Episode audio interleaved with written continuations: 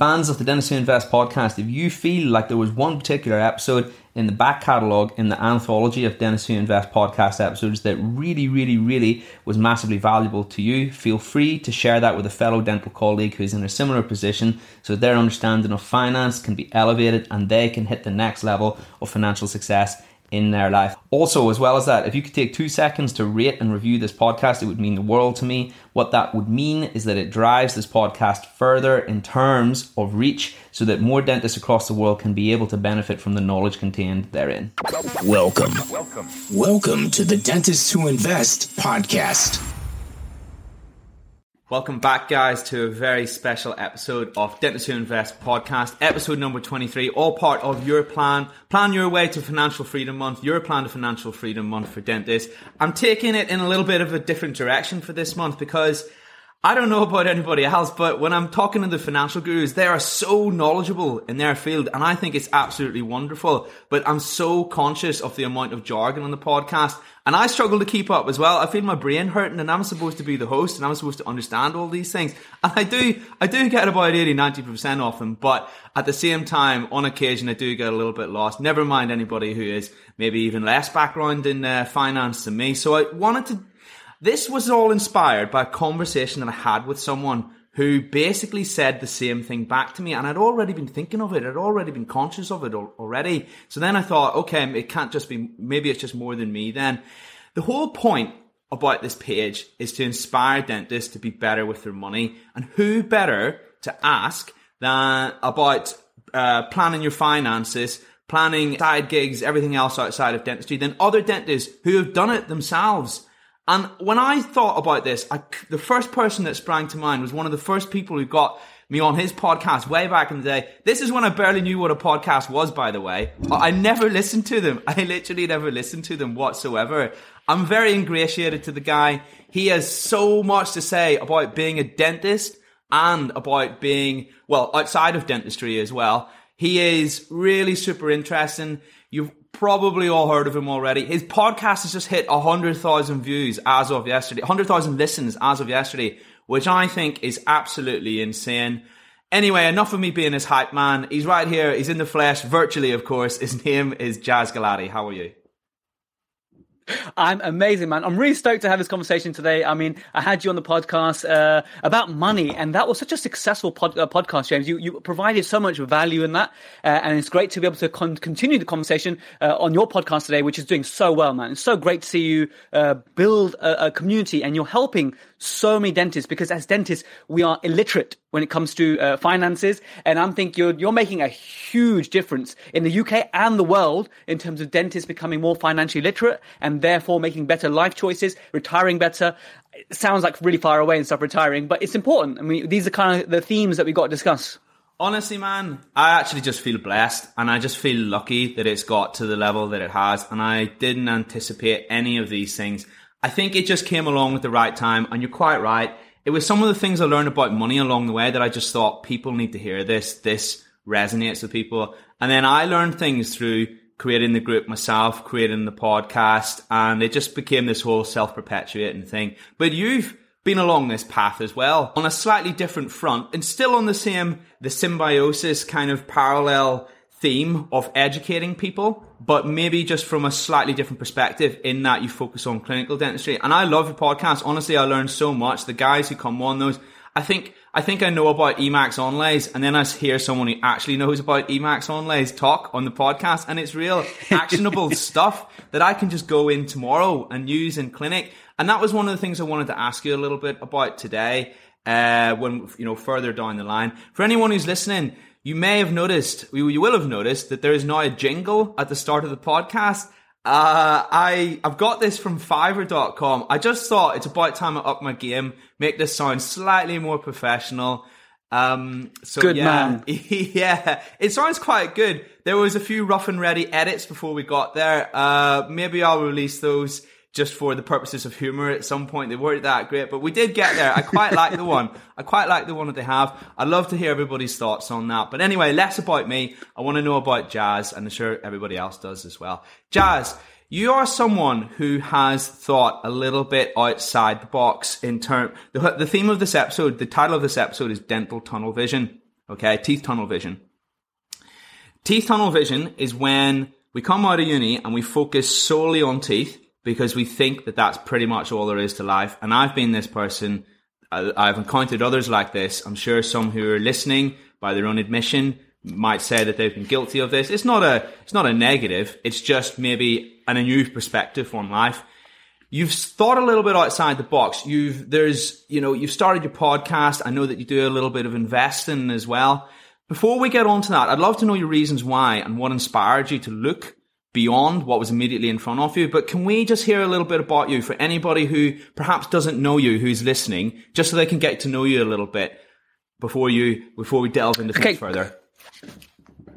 Sure. So uh, my name is Jas Gulati. Uh, if you go way back, like I'm not going to speak you know, one minute. I'm not going to bore you with my entire life story, but uh, I'm a refugee. I came from uh, as a refugee from Afghanistan. I was born in Afghanistan. I was six years old when I came to the country. My parents had nothing. I didn't speak any English. Uh, my parents still don't speak great English. My dad can, can't read or write. Uh, and when we came to a country and we claimed asylum and we got citizenship several years later, it was the, the, the you know I'm so indebted to the British government. I, am honestly, I feel like the luckiest boy in the world because I, I see what's going on in Syria. I see what's going on with these children.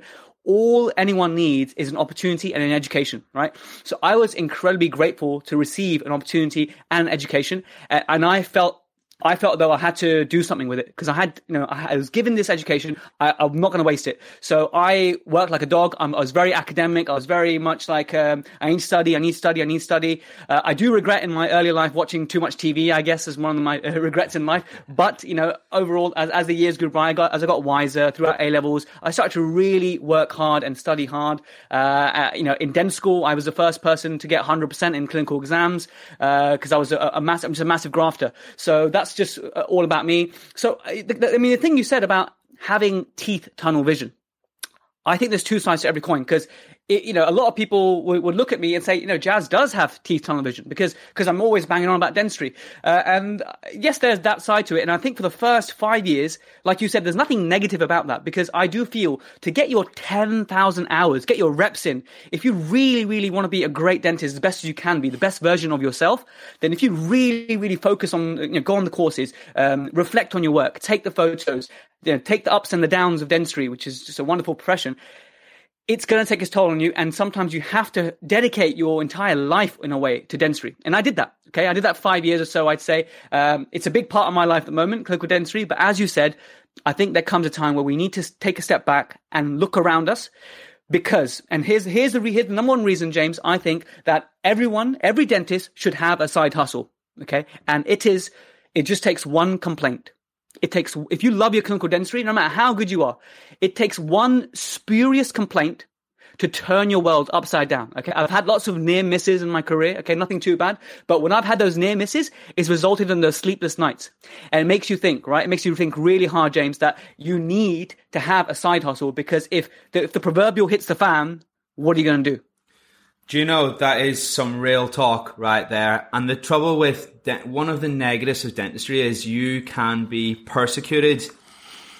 Even, you know, it doesn't even matter about the 99.999% of people that are thrilled. It's not an odds game. It's not an average. It's just that one person and they really can make your life hell. And that is, yeah, that's sad, man. But it is true. It's a reality. And um, I think as well as that, just to add on what you're saying, coronavirus for me, when when the tide goes out, you see the ships, the cracks on the ships. You know what I mean? And it just made me realize as well that I'm putting a lot of faith in any one thing. Not even just dentists. I just think a lot of you know everyone should be diversified in the sense that they have more than one thing that they can do to generate money. Uh, you know, a you know a side gig or whatever as you put it. It's just a more, it's a safer way to go through life it's a safer way to go through life. It's a way that is you're more you've got more of an insurance policy. Should for whatever you know, people lose their job, things this happens, and if you have something on the side, as I say, you're a stronger person. You're more robust in that sense. But yes, uh, side gigs, I'm all for them. Um, I never really, if you would have known me about a year ago, I thought YouTube was stupid. I thought podcasts were, I didn't even know what a podcast was. I'm like a totally different person. And maybe now I see that, yes, okay, there's negativity on social media, but there is a lot of good stuff out there as well. You just have to know where to look. So, Jazz, when we were talking about teeth tunnel vision, I just wanted to know what insp- now I know that you've just mentioned about the, the, the you know, the, you quite rightly said about complaints in dentistry and how that one, it just takes that one patient, that one incident where you could even worst case scenario lose your career, you know, you know, very worst case scenario. Aside from that, was there anything else that made you feel like there was a call to action for you to expand your horizons and maybe think about doing a podcast? Or did it just start out a bit of fun and you didn't really envisage that it might end up where it is? I'm curious it wasn't complete fluke and an accident because uh, when I went, was, I went to Singapore. So I went to Singapore. Did you say it was? It was a complete it was. fluke. Okay. It was a complete fluke. Okay. And the way it turned out to be is uh, me and my wife went to Singapore after doing our DCT two in Sheffield. It was a great restorative post I did, and we and I was at that stage, three years qualified, where my portfolio was potentially strong enough because I was really into dentistry. I was really you know documenting everything. It potentially was strong enough to get a private practice position, which I wanted, uh, but it was it, I was going into the uncertain, going into the unknown. I really didn't want to work in in NHS practice. I think they do a great service, but it just wasn't for me. So I accepted that. So I thought, okay, should I just sit around several months potentially to find that unicorn position that may or may not turn up? Okay, is someone going to take a gamble on me or not? Or should I do something really cool, really different, and travel?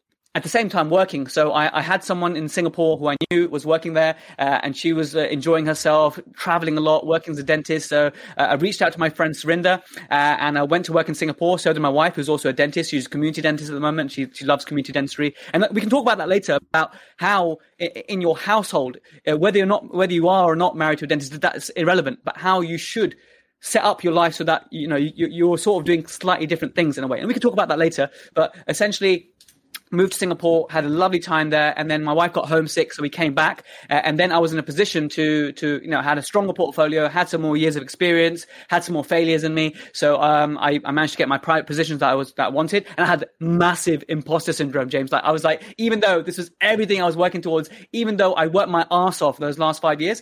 I still felt, felt like I wasn't good enough, right? And, and every dentist uh, faces this, I think. Every, every dentist who cares, I think, faces this. So I had that. Now, when I came back, James, here's the interesting thing that happened people on Facebook were talking about, oh, I want to move to Australia. Oh, I want to move to Singapore in these big groups like four dentists by dentists. And anytime anyone mentioned uh, Singapore, they'd always tag my name. And what happened is that every day as I was commuting back from work, I'd be on the phone to a different dentist answering the same questions. How much do you earn? What's the, uh, are there any language barriers? What's the working conditions like? How, do, what, what's the visa process? That kind of stuff, right? And eventually, after my 25th call, I thought, bloody hell, is, I, I wish there was a way to record this in audio format and send it to everyone. And hey presto, uh, expat dentist in the, uh, from Singapore, I think the episode title number one was born.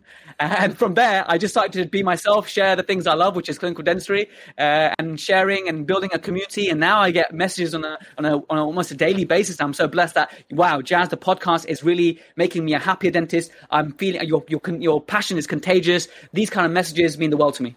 Amazing, man. Do you know what? It's so curious. The number of people that I talk to who have these entities, whether they be podcasts, Facebook groups, things like that, it's actually so uncommon that they start out.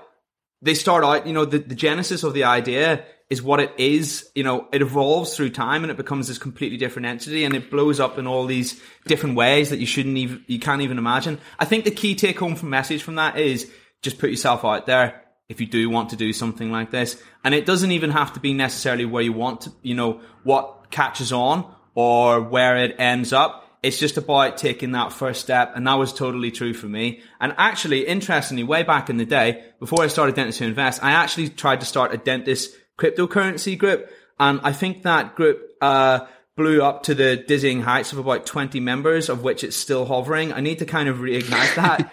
I need to reignite that at some point. But uh, I didn't quite get around to giving it the, the love and curation that it did deserve because uh, Dentists Who Invest took off by itself. So yeah, super interesting. So Jazz, you've been on this journey. You've been on this journey a lot longer than I have about the podcast, uh, you know, doing things outside of dentistry. What would you say the greatest benefits are to you? And those benefits may not necessarily be things that people would envisage from the outside looking in.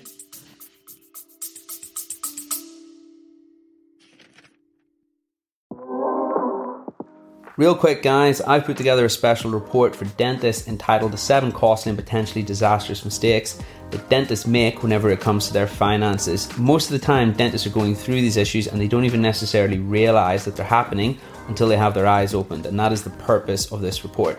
You can go ahead and receive your free report by heading on over to www.dentistwhoinvest.com forward slash podcast report, or alternatively, you can download it using the link in the description. This report details these seven most common issues. However, most importantly, it also shows you how to fix them. I'm really looking forward to hearing your thoughts.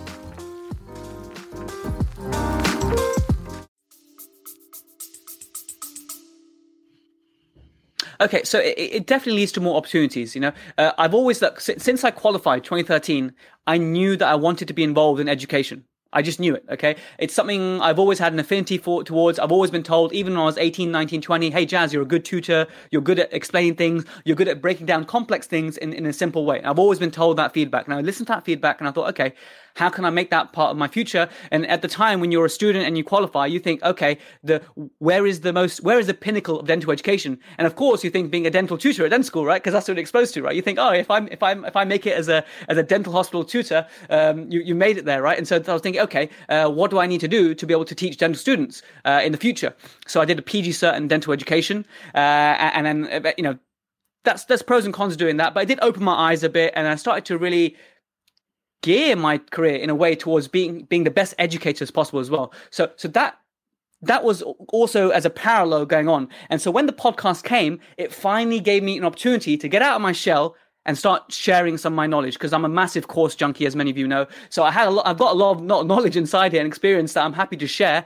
And wonderful things have happened from me sharing. So you're, you're completely right, James put yourself out there whatever it is. And and you know it, it doesn't have to be um, uh, education. Uh, i'm sure james in, i think people find it very valuable. If you mean you just listed a couple of different ideas make it really tangible what could dentists be doing that's different? So for example i had someone reach out to me yesterday who'd done one of my uh, online courses and i found out that she works as a dentist three days a week and she has a tuition business two days a week. So she is a tutor for english math science that kind of stuff i believe like a level and gcse so that's wonderful uh, I know lots of dentists into property and have lots of rental incomes. Uh, me and my wife, we have one rental income as uh, uh, one rental property as well. So that's a great thing to do. Some dentists like to just invest in practices, which is fine. Uh, others are, are, are, day traders as well, and you know way more about, uh, way more about that than, than I could ever get to know. So can can you give us some examples, perhaps, James, of of how can we make this episode tangible in terms of how to move away from the teeth and do other side gigs? Cool. I think something that's really powerful and maybe a lot of people don't realize is say you have, okay, we all have this body of knowledge in dentistry. That's cool, right? We're all dentists. We all have spent our five years at university. But beyond that, if you know a little bit about something else, a little bit or a lot about something else, and this can be anything, this can be the most abstract thing. This can be gardening. This can be, uh, whatever, cars, etc., etc. Because you have that affinity or that brotherhood with those first set of people, the dentist, you'll be able to offer a unique slant on that which resonates with those people more than anybody, anybody ever else who can. And you'll be able to bring that information to those people with a slant that only a dentist can. And therefore it becomes so much more valuable to those people than you will, you know, than anybody else who's doing it. So you have this amazing angle. You have this amazing ability to connect with these people that those people don't. And that's really valuable you know? And if you think about it, that's what the finance group is as well. you know, I'm not a professional trader. You know, I just, I'm someone who's just read a lot of books on finance, read a lot of books on crypto, done it for a, a while, you know? And, uh, I can, because I'm a dentist, I can bring that information to those people and give it to them in a fashion that's tailored to them, which makes it much more useful. I think that's, that's my favorite one. That's the, that's my favorite thing that I've realized, Jazz, is that because a lot of people think that you have to be an expert on these things. It helps to know more, but you know, even if you don't necessarily know that much, you'll be able to help all these people just by putting yourself out there and giving them that information in some shape or fashion. And all these amazing things will come of it. And the number of conversations and doors open to you, uh, you know, and friends that you'll make, it's not even necessarily have to be financial rewards. It's just an amazing, amazing new perspective on life. And that was the greatest thing I learned. That was the greatest thing I learned. I hope you Big like time. That. I mean, the, amount of friends like and connections I've yeah. made from, from the podcast have been insane. It's absolutely insane. And it's, it's, it's, really wonderful to connect with people from Austria, from Costa Rica, from, from Australia. Uh, and, you know, we're like Instagramming message, DMing each other on a daily basis and just sharing our love for dentistry, you know, and, that, and that, that's what uh, the podcast has, be, has, become. But what, what I wanted to do, because when you told me the, the title of the podcast was The Path to Financial Freedom, well, it, it's, it's something that, you know, in a way I'm unqualified to talk about because I'm very much early on in that path, but but like you said, I've done my homework in the past. That I spent a good two, two, three years uh, becoming more literate in personal finance. Uh, like I told you on the podcast when you came on, I accidentally listened to a Tony Robbins book, which I thought was about you know motivation in life, but turned out to be uh, about money. And I was like, what the hell? What's an index fund, right? So then I started to learn about that now, starting to invest in that because I believe. My, and I told you uh, also in that episode we recorded together, I think it was episode thirty-five, was uh, the FIRE movement, F I R E the financially independent retire early, how everyone should be able to save, save, save enough money invest it so that eventually, and this is like a 20, 25 year plan, you can have a, a nest egg to, to, to really rely on instead of, you know, just leaving it to chance. And, and that's something I, I really believe in and I follow along. Yeah, 100%. And it comes back, the nest egg thing I like because it comes back to not putting all your eggs in one basket. And as we've already, you know, you can start on picking holes in dentistry, which it's, it's, it's inherently fragile. And you know, you can just, that there is that one, there can just be that one incident that for whatever reason, like it, it, it happens. People can lose their license. So it's best to hedge your bets. Or back problems, James, back or problems, back problems um, you know, injuries, all that sort of stuff. Lots of things. I saw a list the other day, right? 100 worst jobs for your health. And i thought okay dentistry's on there somewhere. All right. I thought yeah dentistry's definitely on maybe maybe top 50 top 70 it's number one right surely? Oh you t- you stole it from me. That was my that was going to be my bombshell that i was going to drop at the end jazz it's okay. But yes dentistry was number one. Dental technician was number two. Dental technician was number two. And dental nurse was top 10 as well. And they it was from the point of view of um, radiation infectious disease, cross infection, uh, toxicity, hazardous materials, amalgam, blah blah blah, all these things. But anyway, but Jazz, I wanted to ask, Jazz, I wanted to ask as well. I know that you obviously you balance this with dentistry, your podcast and your other commitments. How does that look? How does your week look for you? And just how much time does that take for anybody who's maybe not you know, started a podcast? Is it a big time commitment? Is it a little? I really don't know. Uh, great question, James. So initially, when I was doing it all myself, and I think every if you're starting to make content, if you want to do YouTube, if you want to do a podcast, if you want to uh, start your own business and tuition business, whatever, like if you want to do something different and you want to get yourself out there, then you need a lot of time in, in the beginning because one hour, and I'm sure it's the same with you, James. One hour of content would typically take about five hours in terms of putting it all together, getting the audio right, getting the images, writing the copy, uh, making the website stuff so you can generate emails, that kind of stuff, right? So it takes one hour content, takes five hours behind the scenes, okay? Fast forward, you know, two years now, I've got a team now which I can rely on, uh, thankfully, which do this bit for me. So I can just focus on my family and focus on uh, on making content, which is what I love doing. Okay, absolutely love talking about dentistry. I'm starting to do more reviews of dental products and stuff, but it's very time intensive at the beginning. But you asked a really good question. How does my week look like? Well, I want everyone who's listening today to do the following exercise. So if you're if you're multitasking, listen up. You need to design your life. Stop getting dictated by everyone else. You need to sit down and design your life. How many hours you want to work a week? How much money do you want to earn a year? What how much money do you want to save a year? You need to have this conversation with your family member, with your significant other, and, and get decided. So I decided that I want to work in a practice where they have an 8 to 2, 8 a.m. to 2 p.m. shift pattern and maybe a 2 p.m. to 8 a.m., uh, 8, 8 p.m. shift pattern. So uh, I, I put that out to the universe and eventually the universe spoke back at me and the opportunity came along. So by having that half a day, so I work from 8 a.m. till 2 p.m., like solid, it's like a, it's like a six hour block. You get a 20 minute break in there. I love that model, James, because I can be a father because I pick my son up from nursery and I can give my, my son some time. I can do some podcasting in the evening or making some content. I can just have a light life outside of dentistry. But with that couple of hours that you shave off, doesn't make a massive difference in terms of income. It, it really doesn't. It just makes you more focused. So the only reason I'm able to do all these things is to the, from the time generated by working as a shift pattern dentist. And that's the real secret I think I found to being able to make a side hustle work. Either cut down to three days a week or work many days a week, but work in a shift pattern. What do you think?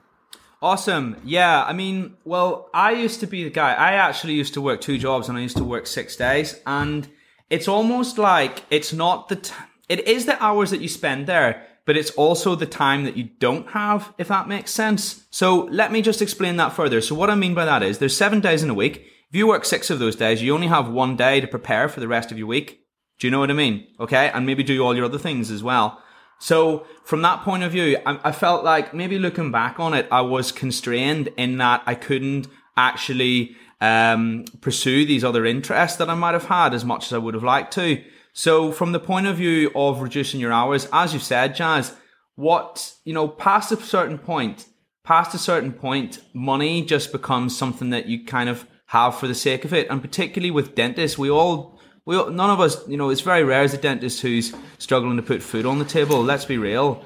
And if you want to be the person who expands beyond dentistry, I think that you have to start looking at yourself and thinking, can I do less dentistry? If only if I don't need to, only if you don't need to. But that's the first step for me. That is the first step. And it's all these, yes, it's going into the unknown, um, but you still have your foot in the game. So it's not like, you know, you'll struggle. You know, you you've sat down and done your numbers, presumably. And that's the first step to getting out. Because if you can't, if you're already working too many hours, you're never going to have the time to make that step and follow these other uh, pursuits, whatever they might be. That would be my greatest lesson that I. You don't have any time for the passion. You don't have any time to be creative. We need time. We need these silent hours away from the practice to be creative and get our creative juices flowing. And also, uh, James, like if you're working, if you're just working more days, and the more successful you become, the more your patients like you, the more your patients refer other patients to you. And if you're not having, if you're not at a stage where patients are, are raving fans yet,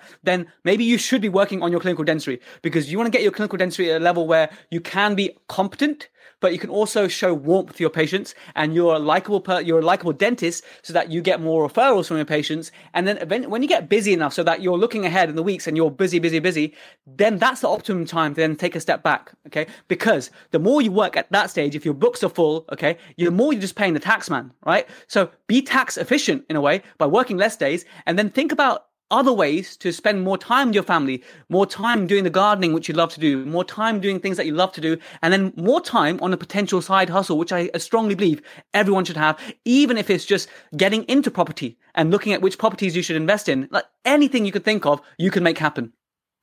Yeah, I should say as well, uh, you know, the group that I've created, it, there was there was three years of work before I got to that point. In essence, because I'd started learning about finance before, and I never really actually imagined that any of these things would happen. So it's the seeds that you plant today that germinate tomorrow and grow into, you know, beautiful oak trees and things like that.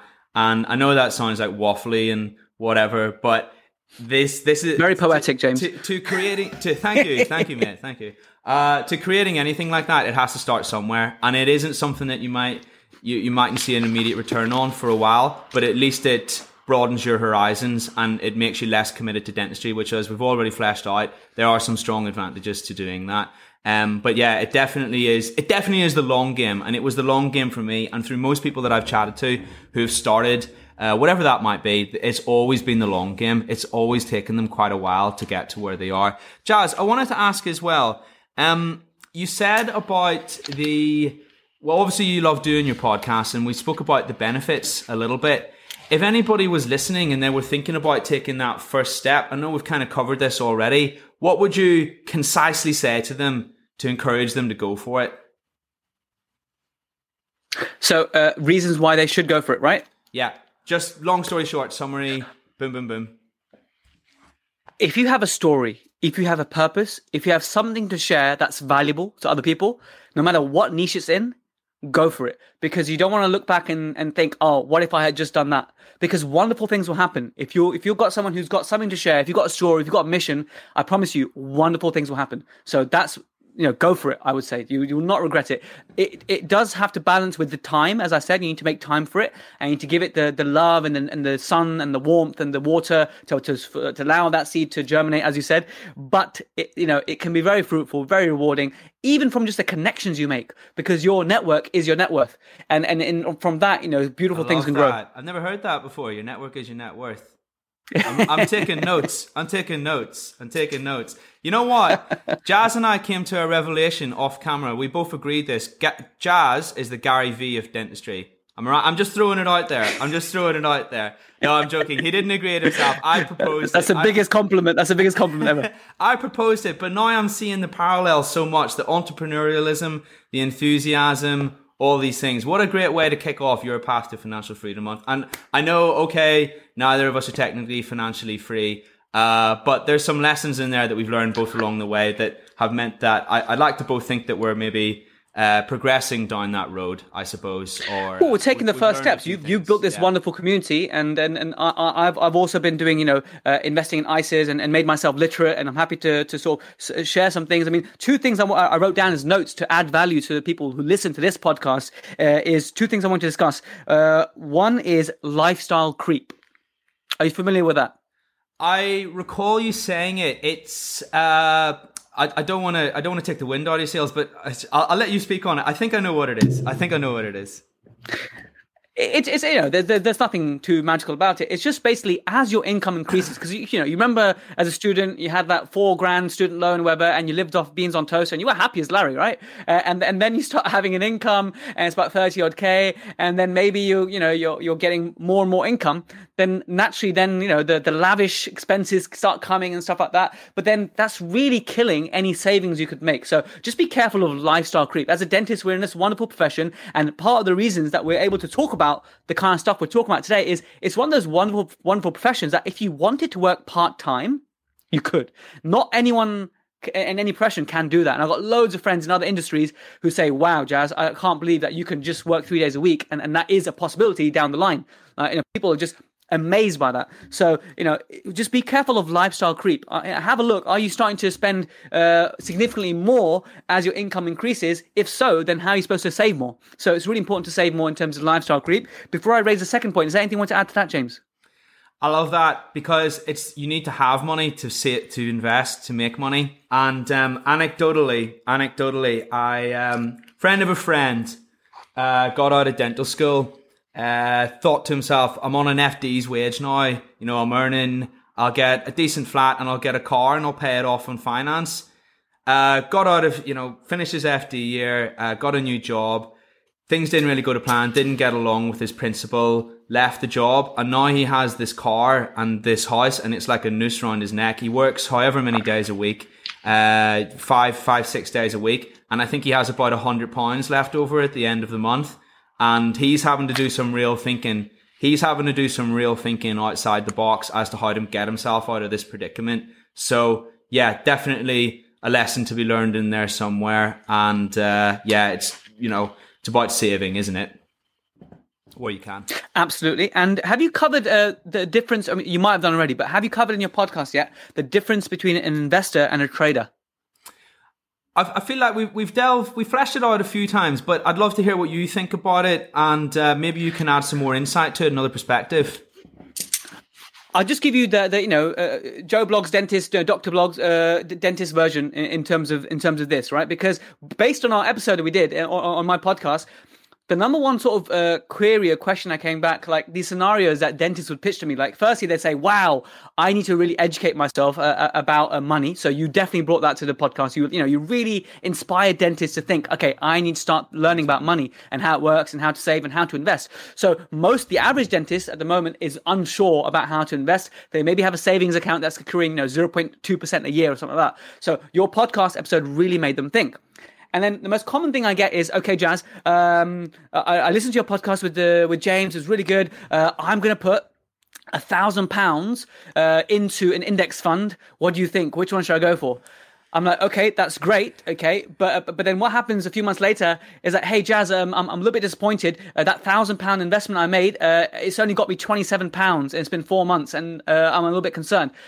Okay, so then we need to have this conversation with this dentist and, and many other dentists who are starting on this journey. Is that okay? Are you an investor or a trader? And um, I want you to do this because you'll do it so much better than I will. Uh, and then also, like, I'll give the example of my sister who also um, saw that I started to get into this stuff, uh, and she put a hundred pound in trading two one two, tra- trading two one two, uh, and uh, she made forty pounds. Okay, after three months because she invested in some like light bulb company that she read about, and she and I told her, look, Sim, uh, Simran, she's my sister. I said, you're just gambling, right? Just picking on one company and you're gambling. What's your strategy now? She's like, well, I've only made forty pounds in three months. This is rubbish. And I'm like, what the hell? You made 40% in three months. This is insane. This is amazing. This is phenomenal. So we need to fix our mindset about where we're going with this. Two things I'll say on that. The first one is when you are going into any investment, it's really, really helpful to have an idea over what period of time you're expecting to draw profits. Okay. So if you're buying something and say you're looking to the very long run and you're saying, well, actually index funds over this amount of time, they almost always go up on value. You can sleep so well at night because no matter what it does day to day, you don't care because you believe in the long run that it will go up in value. Okay. So that is, that is such a helpful way of looking at it. And that's such a helpful, healthy mindset to go into things. And alternatively, if you're buying something as a punt, uh, for anybody who's listening, Dogecoin springs to mind or GME. Those are not things you want to hold long term, you know. So you kind of want to get in and out, and then you can make money. That's you know, if you ride if you ride that up, you can prob- you're probably going to ride it down again because it's such a short short term investment. Uh, so if you have an idea of when you're going to get out, then that can mean that you're ever more likely to make money on that. And again, you won't lose sleep at night when it crashes down to zero. The other thing I was going to say, really, one of my favorite sayings about investment, investing, you only have the resolve to trade your beliefs in the market, not the beliefs of others. Okay, so in case that isn't immediate, does that does that make sense? Even before I before I kind of describe what that means, Jazz, does that can you see where I might go with that? Kind of, but I, I think someone who's not uh, as read yeah. up uh, and hasn't read a, a, few books on this stuff, they, they might be like, mm, make it tangible for me. Fair enough, fair enough. Allow me to explain. So, what I mean by that is when you read about any particular asset and you learn a lot about it, you'll learn about how it moves and over what period of time it's expected to increase in price. So, you'll be able to put your money into that and you'll be able to say, well, actually, I don't care about the daily noise where it's going up and down. That's fine because I think, like with gold, as long as inflation continues, I think gold is going to go up in value because gold is the benchmark of inflation. So that's my personal belief. So I can buy gold and I can, I don't care if it goes down. It's not doing very well at the minute. I don't care if it, that happens. I think in the long run, it'll still go up until we figure out a way to get it from asteroids, which is a long way off there's only going to be so much gold. You know what I mean? Yeah. So that's my personal belief. So I can buy gold and I can sleep well at night. But if I tell you to buy gold and you think, oh, okay, I don't really trust this guy, but okay, I'll put some money into it. You know what I mean? And then gold doesn't do well for six months. You'll one, be unhappy with me, and two, you'll probably take your money out, and then you'll miss the real train when it comes later. You know what I mean? So what I'm saying is, you only have the understanding. Yes, well, hopefully that fleshes out a little bit more what I was talking about. I hope that makes it makes a lot of sense, and I love yeah. that. It's a really great that. belief system. It's a really great way to make it tangible. I think. Best saying, best saying I ever heard about investing. Favorite saying. Anything I'm going to pitch something to you, my friend. I'm going to ask yeah. you something. I'm to, uh, it's, it's, yeah, well, I don't have nothing to add to that in, uh, in particular, but um, I've opened up my Trading 212 account. Okay, it's here on my phone right now. So I'm to spend the next three minutes uh, asking James, because to me, you are the expert, right? You're the, I, I, know you're not giving financial advice and stuff, but I just want to know, what would you do? What would you do in this scenario, right? And I know you're going to ask me, what's my aim? What's my goal and stuff, right? So after being inspired by you and the group a little bit, so I'm primarily an investor, right? I do index funds and I know I'm going to stick in there for about 30 years, okay? And I know I'll come out on top most likely, right? Uh, and I'm very much max, max out my ISA, so everything's tax free. And these are just fundamental rules we should all be following, right? But then within my ISA, uh, I put uh, two thousand pounds into IAG shares in IAG, okay, which is like they own like British Airways and that kind of stuff, right? Uh, because they had gone down. So let's see. I'm just bringing my chart up so I can make it tangible. Uh, in one year, they'd gone. Okay, in one year they'd gone down 51% due to the, or about 70% due to the pandemic, right? So I bought it uh, a few months ago when it was really low, uh, and now it's gone up 36%. Nice. So my two thousand pounds is now almost uh, three thousand pounds, right? Nice. What should I do? Should I take out the profits uh, and then maybe invest it into my index funds because I know that's gonna be there long run, or because it's still you know yet to reach the peak that it initially was, should I hold on? I am the investor that will always say risk first, always. Okay, so I mainly what I mean by that is I mainly when I buy, I don't really trade stocks so much day to day. I've got a few stock. I've got Argo Blockchain. Uh, I don't know if you've heard of that. It's a Bitcoin company, and I think that their price is tied to the fluctuations of Bitcoin. So I've personally invested in that because that's what I know about, and that's what I've been trading the most. It's all about picking one asset and just learning the absolute heck out of it. But that's an aside. So what I would do on that one, I when when I invest or when I trade in any crypto, I always say risk first always. And even if I look at this and I think this is a gem, all right, this is if unless everything I know is wrong, I think this is going to go up in value. Okay, I, I'm convinced that it will. Yeah, but you never quite know what is going to happen. So every trade that I get into, I always say to myself, what is the minimum that I can take out that when it hits a certain price target, that even if the thing totally goes against me and I lose money, that I'll have broken even. And then that way I've managed my risk every single time. So I think for me, with a trade like that, even though I don't particularly know much, was it IEG? Was that it? IEG? Uh, IAG. IAG. So they, that even displays how little I know about it. Uh, what I would do on that one is I would go anything that I trade, anything that I'm not investing in. So investing being things that I don't want to draw profit in the very, very long run. Anything that I'm trading, i.e. I'm looking to get in and out, I calculate at what price I will sell if I think the trade is going to go against me. So I'll look at the chart and I'll say, right, here's, here's some support, here's some resistance, here's where I think the price could go. If it goes this far beneath it, I'm out. I don't care what happens, I'm out. Okay? So for whatever that price is, I calculate what is the first price target that I need to sell at that no matter if this thing totally goes against me, I'll have broken even. And then once I've done that, I just siphon off profits as it keeps going up in value. And I basically just look at the chart and I put on these very hard limits. And that way my risk is always, always, always limited. Brilliant. So sounds like I should draw some money out from this, but keep some in uh, because I do have faith in it. Because essentially, yeah. it's British Airways, these airlines, and all the holidays getting booked, and the confidence coming back up. Uh, and it is a way of uh, mitigating my risk by taking, drawing some of the money out uh, and putting it into my sort of um, uh, my allowance for the index fund, which I which I know I've got faith in uh, over the next thirty years. I believe so. Risk first, always. Another thing that quite often happens is people will buy a stock or people will buy a crypto or whatever.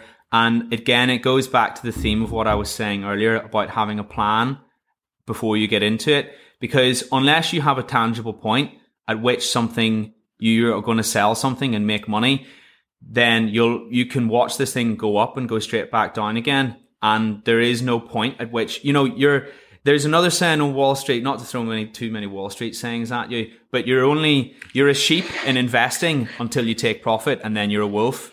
Does that make sense? So mm-hmm. until, mm-hmm. un, while your mm-hmm. money is still in the trade, you're still a sheep. It can still go against you. You haven't actually got anything out of it until you take some money out. So I'm a big fan. I'm a huge fan of taking partial profits at certain levels because no one knows what will happen. And then at that way, you've always paid yourself. Pay yourself for your hard work. Pay yourself for your diligence and your fortunateness, your fortuitousness. Do you know what I mean? That's the way I look at it personally. That, that's, that's very good. And also reminds me of another saying that people generally, when we're investing, where we hold on to the losers for too long uh, and we're uh, hesitant to, to, to, sell the winners, and and that's a, a, losing formula in a way because we're you know we're looking at our losses and we're we're waiting for it to go up, so we just lose and lose and lose, and our and our winners we're you know we're we're we're, we're, we're selling too too soon. Is that right? Is that the way to think about it? Yeah, I read a really interesting. I think it's almost ninety percent, ninety nine percent psychology, personally. So what you've just described is a psychological problem because the market's actually given you some, given people who are in that position some money. They just have a barrier against taking it mentally. Really, in- not to go too much on a tangent, but really interesting book. Uh, Van Tharp's Trade Your Way to Financial Freedom. Okay. Guy is a trading god. K. Van Tharp, trading god, been trading for however long, made millions, just enjoys teaching people now. 50 traders. He's interviewed 50 traders. Okay. He wanted to find the essence of trading and making money in the markets. He wanted to know what it was. Okay. 50 traders, they all had different systems. They all had four things in common. They all planned how much they put in as part of their trade.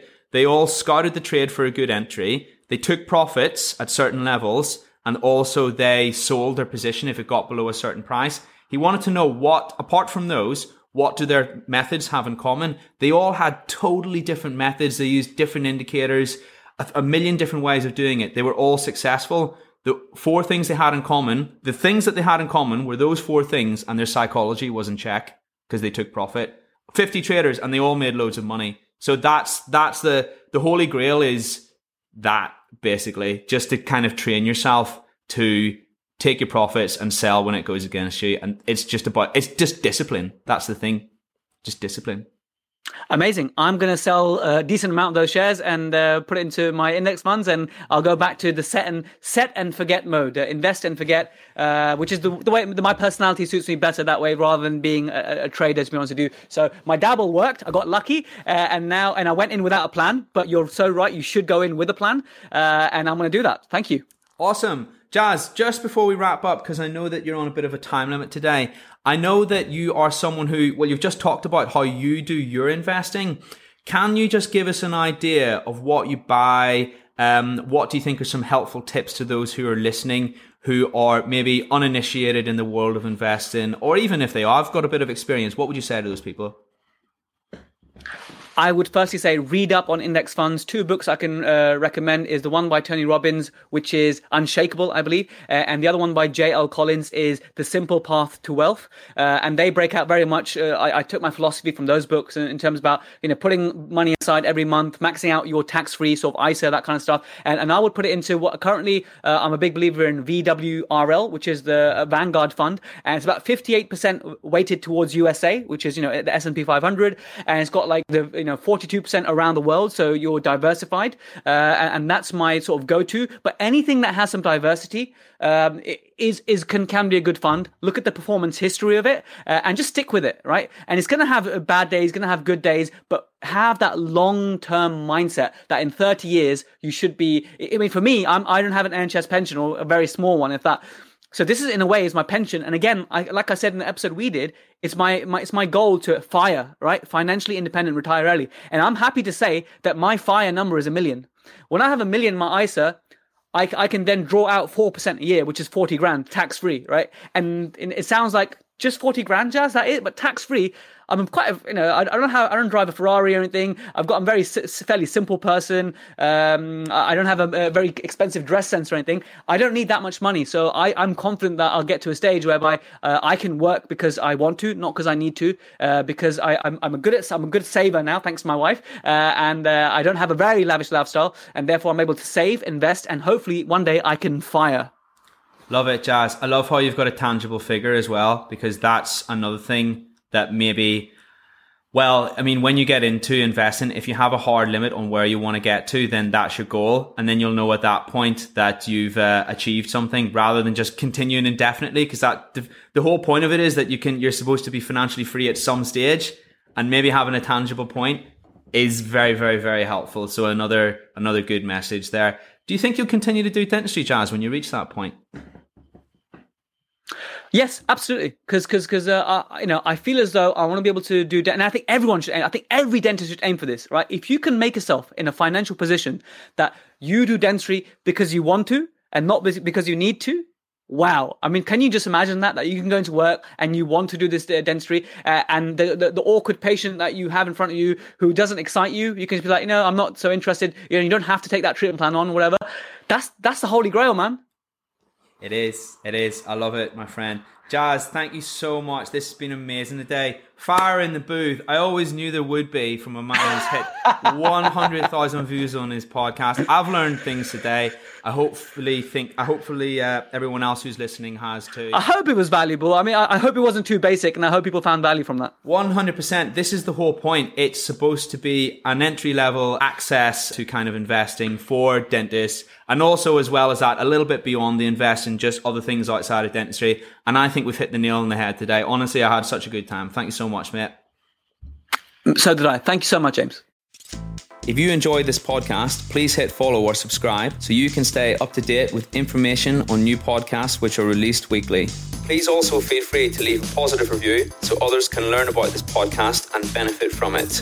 I would also encourage any fans of the podcast to sign up to the free Facebook community from which the podcast originated Please search Dentists Who Invest on Facebook and hit join to become part of a community of thousands of other dentists interested in improving their finances, well being, and investing knowledge. Looking forward to seeing you on there.